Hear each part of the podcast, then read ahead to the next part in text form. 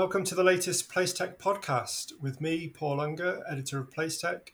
Today I'm joined by Jim Eaton Terry, Chief Technology Officer at Quintain, the developer with a large built to rent pipeline and best known for Wembley Park in London, 85 acres around the UK's national stadium, with consent for 8,500 built to rent homes plus commercial uses. Welcome, Jim. Thank you. Nice to be here. And uh, yeah, so Quintain's first CTO. Um, how did that come about? How did you meet the company and uh, get the job? Uh, well, I I met the company through, as usual, through a recruiter. I've I've been doing various consulting roles for the last five years, so wasn't really looking for a permanent job. But when, first of all, when it was described, and then when I met the guys at Quintain, it seemed like such an interesting set of different challenges that it was something I couldn't turn down. Fantastic. And, and tell us about your, your background then. You, you say you've worked in various um, roles and done some consultancy. Had, any brands yeah. that people would be familiar with? Yeah, so my I started out, I spent nine or 10 years as various different technology roles at Flybe as we grew rather than as we shrank. So from it's one of those businesses where I joined when Flybe was very small as a project manager, business analyst, and left eight left nine years later as head of technology and product for Europe. During which we went through the IPO, we took over a couple of other airlines, we did a, a lot of different things and it learned a lot there. I then spent uh, three years at Clarks Shoes in various different technology roles. So we established a mobile development team building apps mostly for our own staff, but also for for um, customers. And then since then, I've been independent as a consultant. So spent a couple of years working for Premier Inn on their property management solution. Then spent 2019 working with the collective on their technology for opening their flagship co-living building in London, and then on their overall tech delivery process, I suppose. Before leaving there end of 2019 to go back to Flybe. Um, I was asked to go and run the launch of Virgin Connect, which was Flybe's rebirth as a Virgin branded regional airline, which lasted until COVID. At which point I was back in the market, as I say, for a for another consulting role. But then Quintain came along, and I decided to go with that.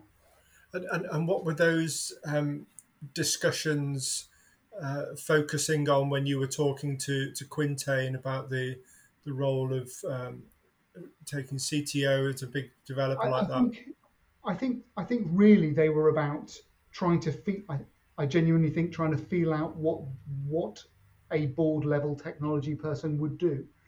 I think Quintain's got a history of investing in technology and a real interest in how technology can help both the business but also the estate and the residents um, work together better. And we're trying to understand how you could turn that from a set of things we've bought into a strategy for how we use them and run them and how we get best value out of them. So my conversations, once they went beyond the initial meetings, were, were really all about what, what would what would a technology strategy look like and what how do you then translate that into delivery in a context of a business that's primarily focused in its in, in its core on developing and and creating great places to live and then is in the process of pivoting into operating great places to live which is a very different mindset and needs a different approach to well everything. And, and, and what was your answer then? What was your pitch about that well, technology my, strategy? my, my pitch was that there isn't was really was really there isn't such a thing as technology strategy. Um, I try very hard never to use the term. As far as I'm concerned, we have a we have a commercial and a business strategy. We have a product strategy, and technology is what helps us deliver that and threads all the way through it. So. I'm, I'm very wary of creating technology strategy on its own because it tends to either be something people do because they just like playing with stuff, or it, it doesn't it can get very divorced from what we're actually trying to achieve as a business. So for me, the technology strategy is just another way of looking at Quintain's overall strategy. Which, Okay. And- and what I- which is, is one of those ways of not answering a question in an interview that sometimes you get away with. you seem to seem to uh, convince them. So um, four months in, is that right? October. Yeah. Just finished for month four, so I started beginning of October. And uh, how's it going so far? It's obviously very early days, but um, the, the noises and the, the, the reception. Well, um, it's it's going. I mean, I'm absolutely loving it. It's a. I mean, uh, leaving everything else aside, starting a new role and a role which is all around the built environment and a physical place, in the context that you can't actually go to the physical place is very, is is really interesting. I mean, I was, I'm very glad I managed to get I think four visits to the estate before I was unable to get up there. Um, so at least I got to look around and and see more than a VR image of the of the buildings and the estate. But in terms of the role and the company, it's everything I was hoping it would be. It's we're we're at a really interesting pivot point between, as I say, moving from purely developing into operation. We we've got a lot of different areas of the business we need to industrialize over the next year or two because we're going from 2,000 to, to six to 8,000 apartments open. We therefore need to be able to scale all of our processes without having to scale our cost base at the same time. So it's a really been a really really good experience so far. And, and, and talk us through that that scaling. Um, what's the the sort of the goal, the ambition, and then how do you break that down into to that you're you're, you're tackling first? Sure. Well, I mean, if again, if you go back to our overall overall strategy and the the objectives are kind of kind of obvious. We need to be really good at building. We need to be really good at filling buildings, whether those are the residential units or the retail units or our commercial units, and then we need to operate those profitably and sustainably. So if you think about those things, you then get to how do, what does our resident what does our resident engagement pipeline look like, and how can we use technology to be more efficient about making sure people know about Wembley Park, make, making sure people want to live here, and then once they've made that decision, flowing them through through the tour process, through the leasing process as effectively as possible. Um, so that technology pipe is one that I'm spending a lot of time on, and then the underlying infrastructure of the estate. So we're very lucky; we have our own in-house ISP. We have our own ability to to do everything from laying our own cable to provisioning our own service when it comes to broadband for our residents and network for our tenants. And again, putting getting that onto a footing where it can cope with the ever increasing size and demand in Wembley Park is are the kind of the two most important things for me right now. Um, particularly with the with the latter, having gone from an, a world where you assume that people aren't using their network all day every day, very very quickly to a world where everybody is, has brought its scaling issues on top of the obvious. We're just growing the estate. Yeah. So, so when it comes to um, the, the, tech that you will use for whether it's on the property management side, the, Yeah. the, the sales and, and letting side, um, you, you mentioned there that you've got your own fiber business. Um, does that mean that it would be a sort of build it yourself in house approach, or do you buy in or outsource as well? we take the i mean i think we take the decision case by case um, for me it comes down to i think of it as about how much do you how much do you want to differentiate using this service um, so the the fiber network's slightly different because it's infra, it's part of our infrastructure and there is a real competitive advantage in having a converged infrastructure all of our own from the fact that it means we only need to run cable once through to the fact that we can create experiences that are seamless around the estate. Um, everything else, really, we take the my view and the philosophy we're moving towards is if we need to differentiate ourselves by being unique in a process, we should probably build it. So if you look at the way we engage with our residents, um, and our pipeline, we use Salesforce so we can build a customer pipeline that works really, really flexibly, and we can configure that however we want. We have our own um, web and app experiences, both of which I think for the foreseeable future we're going to keep control of, because again, it's always easier for it's better for us to be able to control. Whereas if you look into some of the more generic process, there is no benefit to me in being able to customize the way I do referencing for, for a resident and the way I set up their tenancy agreement and the way I charge them for their rent. So at the moment, we're looking at how we industrialize those things, and the answer is potentially to be going to be more of that. We find we find other solutions to to to manage them because other people can do it better, and it's expensive to build build solutions ourselves. So we need to we need to focus on not reinventing the wheel, looking for the areas that let us differentiate ourselves. Yeah, and, and from what you you understand um, of, of, your time in the property industry so far, is that um, industrialization um, a, a, big departure from the way things are normally developed and run?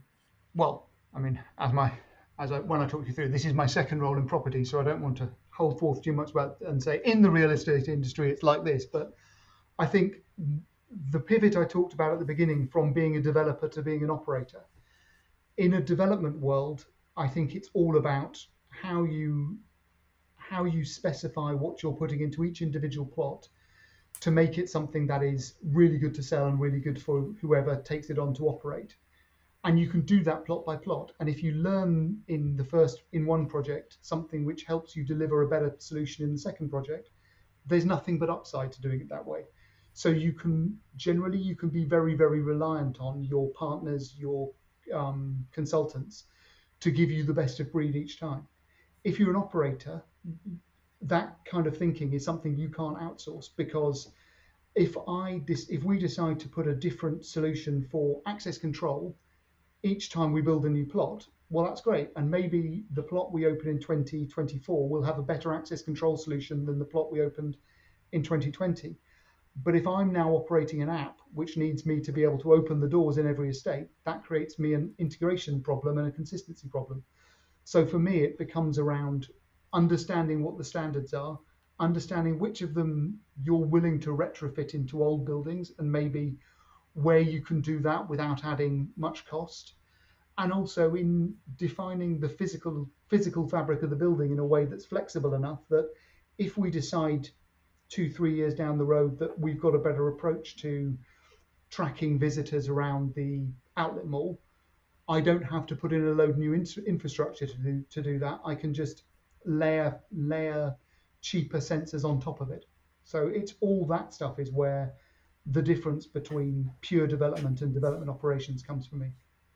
Okay, and in terms of um, the sort of project management of um, what you're setting out to do, what's what's the process? Is it one thing at a time, or is it trying to do everything at once? It's definitely not trying to do everything at once. Um, I think in terms of project management, we we have obviously we have a very mature and well refined process for construction project management and one of the learnings again moving into real estate from other industries is to is that the, the phrase project manager in construction and project manager in technology and product product are completely different roles and they mean totally different things and it's very different difficult for someone to move from one to the other. So what we're putting in place at the moment is a decision making framework that lays out well how do we decide which initiatives we go after?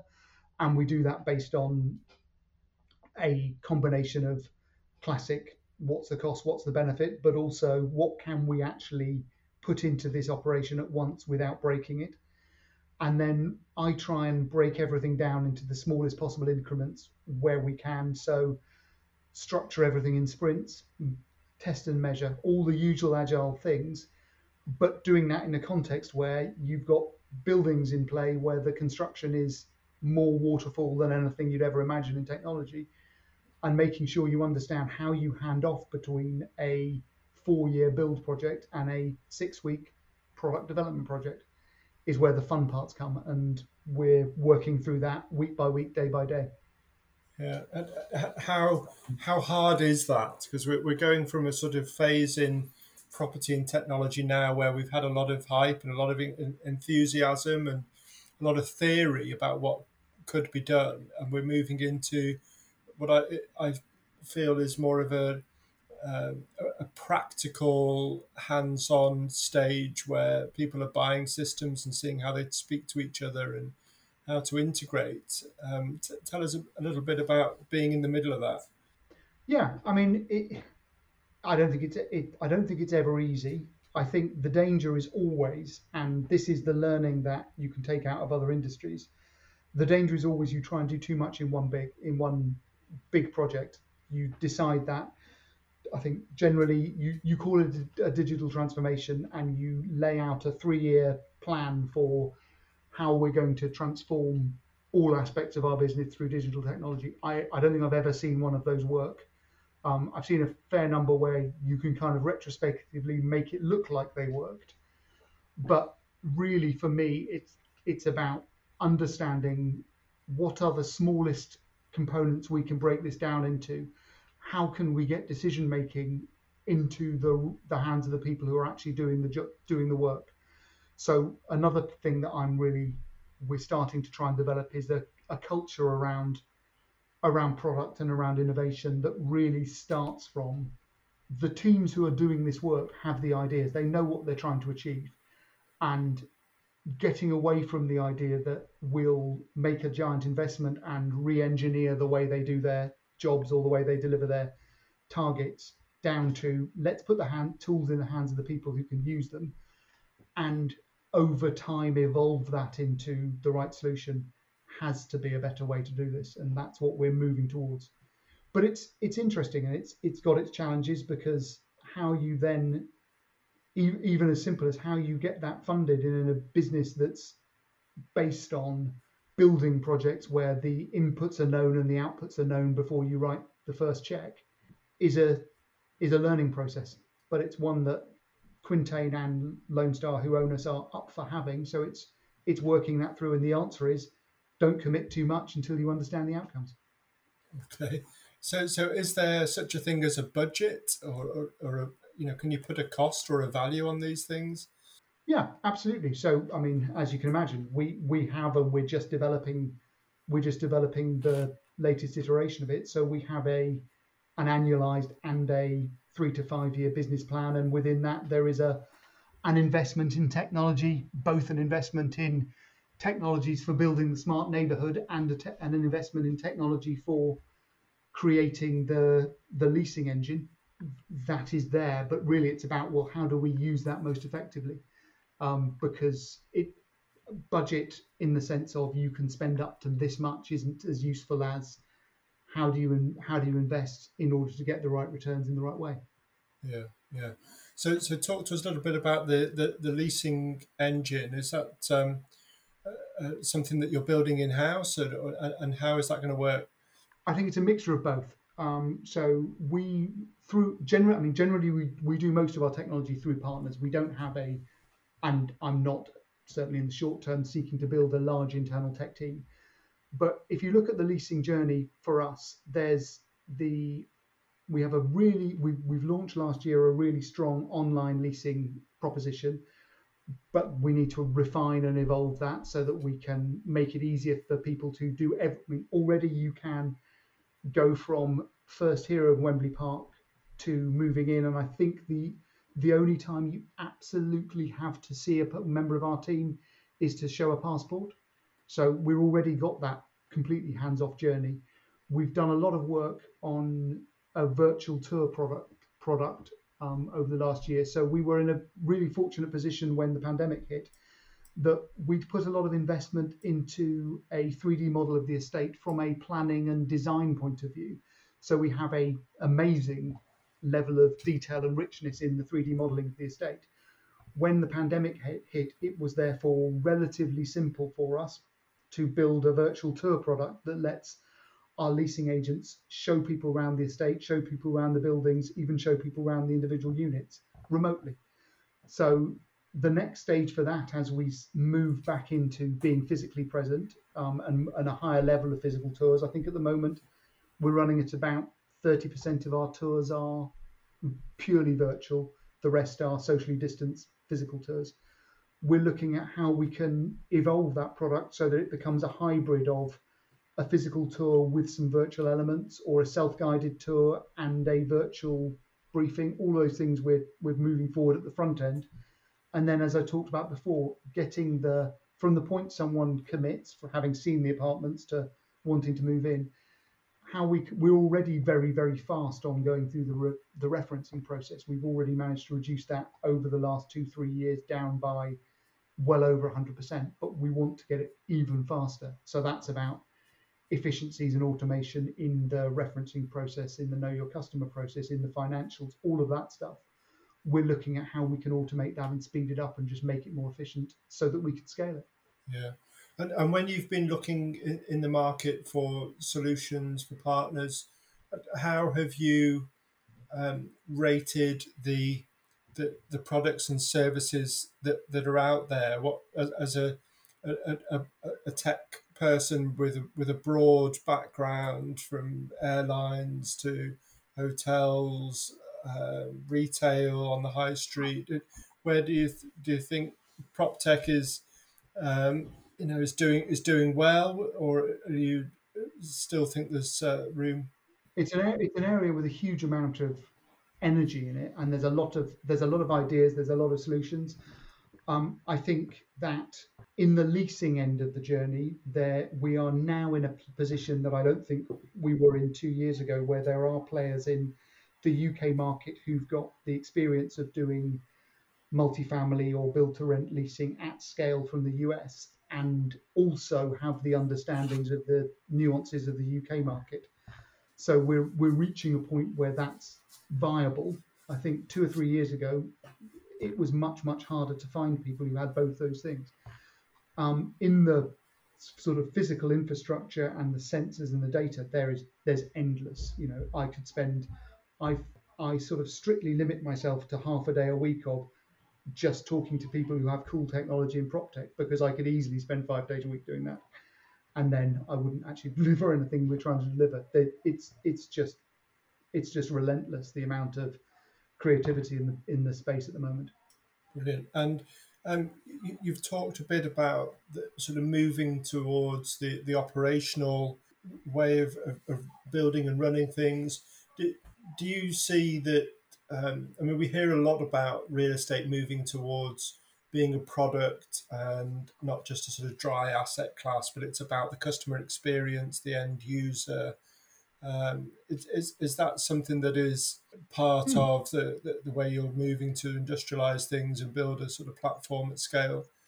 Absolutely, and I think I think on a residential front, by almost by definition, we have to lead the charge of some of that because we will, by the time we're done with this, have more directly leased units in one place than certainly anyone I'm aware of in the UK. So, you know, we are a product and resident experience company um, already. You know, we've got well into the well over a thousand units occupied. We have residents living with us, and we're providing them. With, you know, we're providing apps to to improve their experiences. We're we, we are already doing that. So yes, I think in certainly in residential that's the case. I think in I also think when you look at the commercial space, there's a lot of energy around that idea of how you go direct to consumer. I think in retail it gets slightly more challenging, purely just on the grounds that the brand relationship is always going to be with the with the retailer. But there's a lot we can do to support and help with that as an industry, and I know that others are doing it, and we're looking at how we can really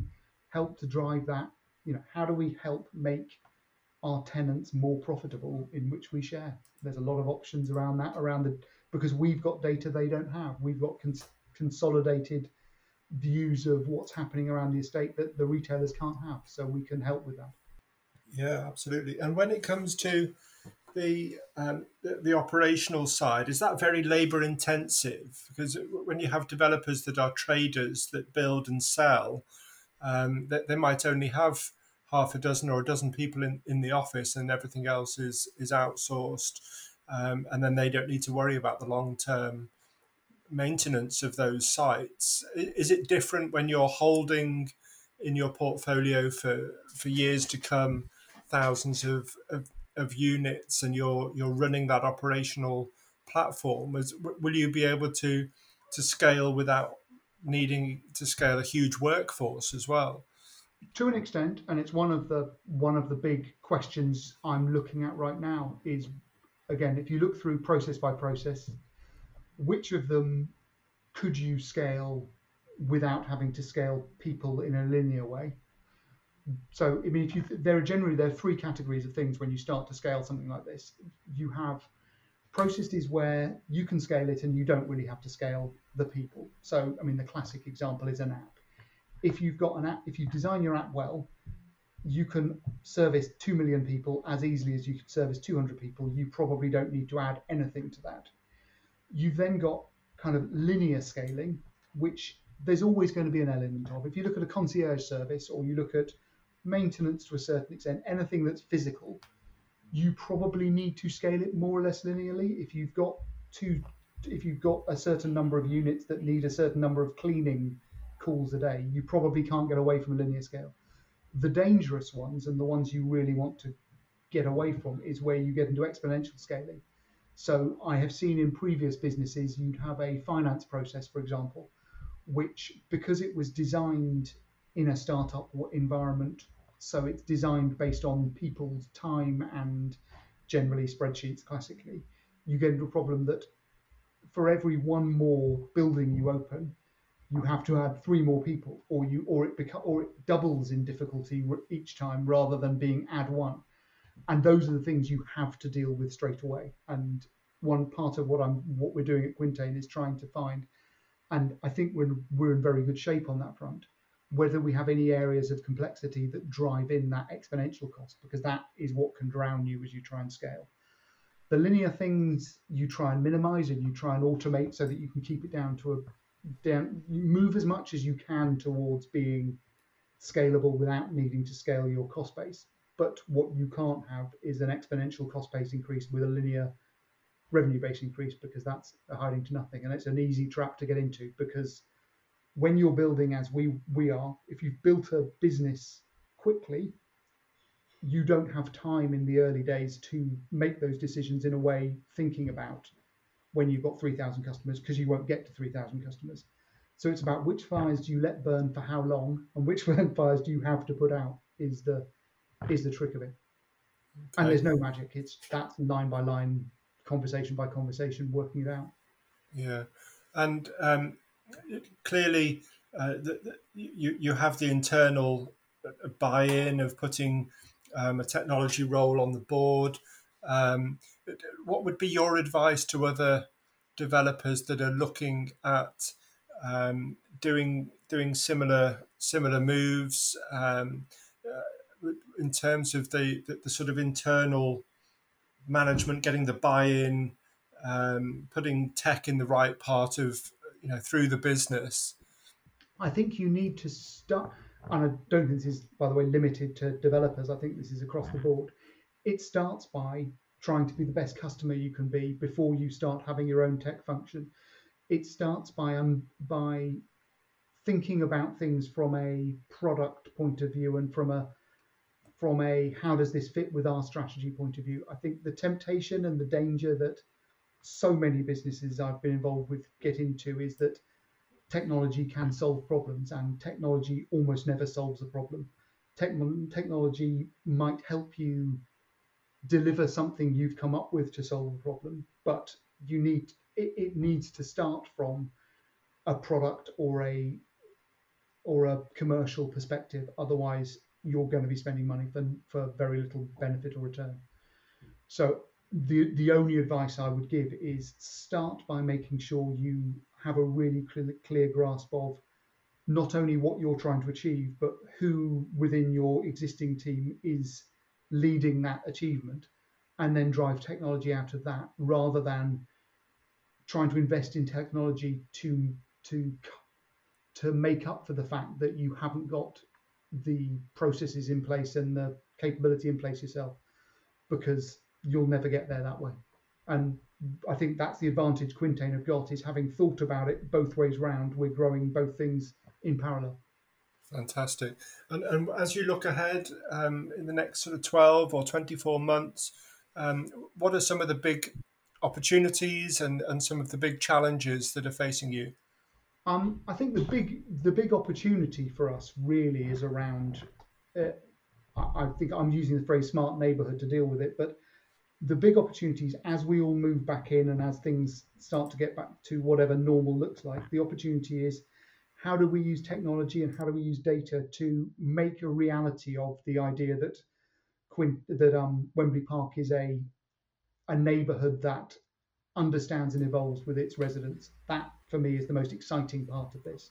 So, I mean, we talk a lot, as a lot of people in the industry do, about the idea of a 15 minute city and that we're moving towards people doing more, spending more of their lives in cities around the same areas. And we have we have all the physical assets to make that work. You can live here, you can work here, you can spend your leisure time here in lots of different ways. But how we can use data to make that smoother is, I think, the, the real opportunity for me. In terms of the challenges, I think it's, as I've said, we've got to get this built, we've got to get this filled, filled, and we've got to get this profitable. And all of those things bring pressures and challenges on a technology plan. And making sure we land that is what buys me the luxury of thinking about things like 15 minute cities. Absolutely. And uh, compared to the tech that you've you've seen over the last um, decade or so, is it getting easier to to procure technology as as after we've seen this acceleration over over the, the last 12 months? Yes, I think it is. I mean, I think there are kind of two conflicting trends over the last couple of years, uh, over the last five years or so, I suppose, in technology. One is about just the basic ease of delivery has come down enormously. There's no question about that. You know, things that would have taken massive physical estate, you can do in the cloud. Things that would have taken massive software development, you can almost certainly find partners who already have. So there's there's just no question that that that has got a lot easier. However, at the same time, the responsibility on people who are delivering technologies also got a lot greater.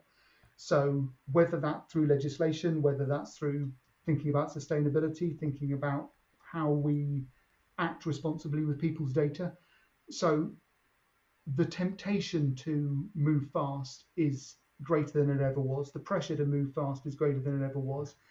But the stakes are much higher because if you're doing things on a, on the scale you can now do them, you can make mistakes on an epic scale. So, and that for me is where again, I come back down to the the old principles about doing things as iteratively as we can, breaking them down, making sure we're really clear about how how we measure success, sprint by sprint and iteration by iteration, so we don't go too far before we realise we've caused ourselves a problem or we missed a, you know, it's very easy to, to solve last year's problem in technology. It's really, really easy to do that, and and again, your big transformation projects historically that's the classic problem they lack they fall into. And in a business that's evolving as fast as Quintain needs to we don't again we don't have the luxury of a three year roadmap that says well we'll do erp next year and then we'll do crm the year after. I we, we can't think in those terms yet. And i don't think anyone really can anymore but a lot of people still do yeah is there anything that you've that you've seen that particularly caught your eye that excites you in that half day when you can just talk to prop tech people that have come up with cool stuff? Oh yeah, lots of things. I mean, some of them, some of them, I'm not sure. I mean, from uh, there's a there's a I, what have I seen lately? I've seen some some various kind of smart audio products which are just stunning that are launching. I think launching relatively soon.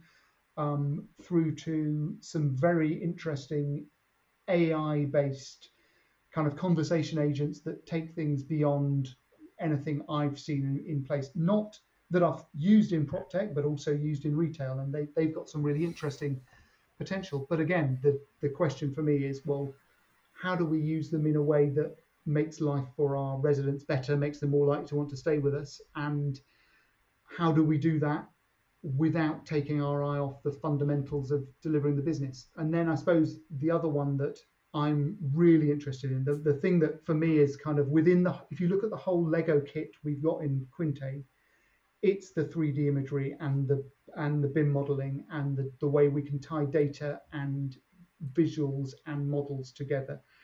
And this is where I flip from being the kind of voice of pragmatism saying, well, we need to start with a business strategy to we've got this cool stuff and we've all of it we bought for very good reasons we must be able to put something to put it all together and do something awesome with it. And I've yet to find the strategic reason to put it all together and and do something awesome, but we will, because that for me is the most exciting thing. The fact that we can effectively walk around the estate virtually and already we can get to and we know what every component is in that estate and we know we can start to learn well if we know what every component is and we know what the energy use of every component is there are there will be an there will be a problem that that solves i just haven't found the problem yet but luckily we've invested in it for the right reasons so now it's a question of finding it so that's the one that i get tediously excited about at the moment um, yeah. as opposed to the things that I, I I know now what the reason to do them is. Yeah, absolutely. No, BIM is very very compelling um, when, when, you see it, and uh, yeah, good luck finding the, the problem that justifies to. Uh... Yeah, I think it's I think it's probably I mean BIM when you tie BIM and facilities management together, it gets really cool. And then when you tie BIM and visualization and, and real real time data visualization together, it becomes even cooler so yeah, we're we're looking at a lot of different things in that area, and and hopefully we'll find if we don't find the one big thing, we'll find lots of little things that drive the value out of it. Yeah. And I get to carry on just looking at models and going, ooh. Yeah, staring at it for a long time. Yeah. Okay. That's wonderful. Thank you very much for, for joining us, Jim, Eaton Terry from Quintain. I hope you enjoyed listening to that latest Placetech podcast. I've been Paul Unger, editor of Placetech, and uh, look forward to you joining us again soon. Thank you.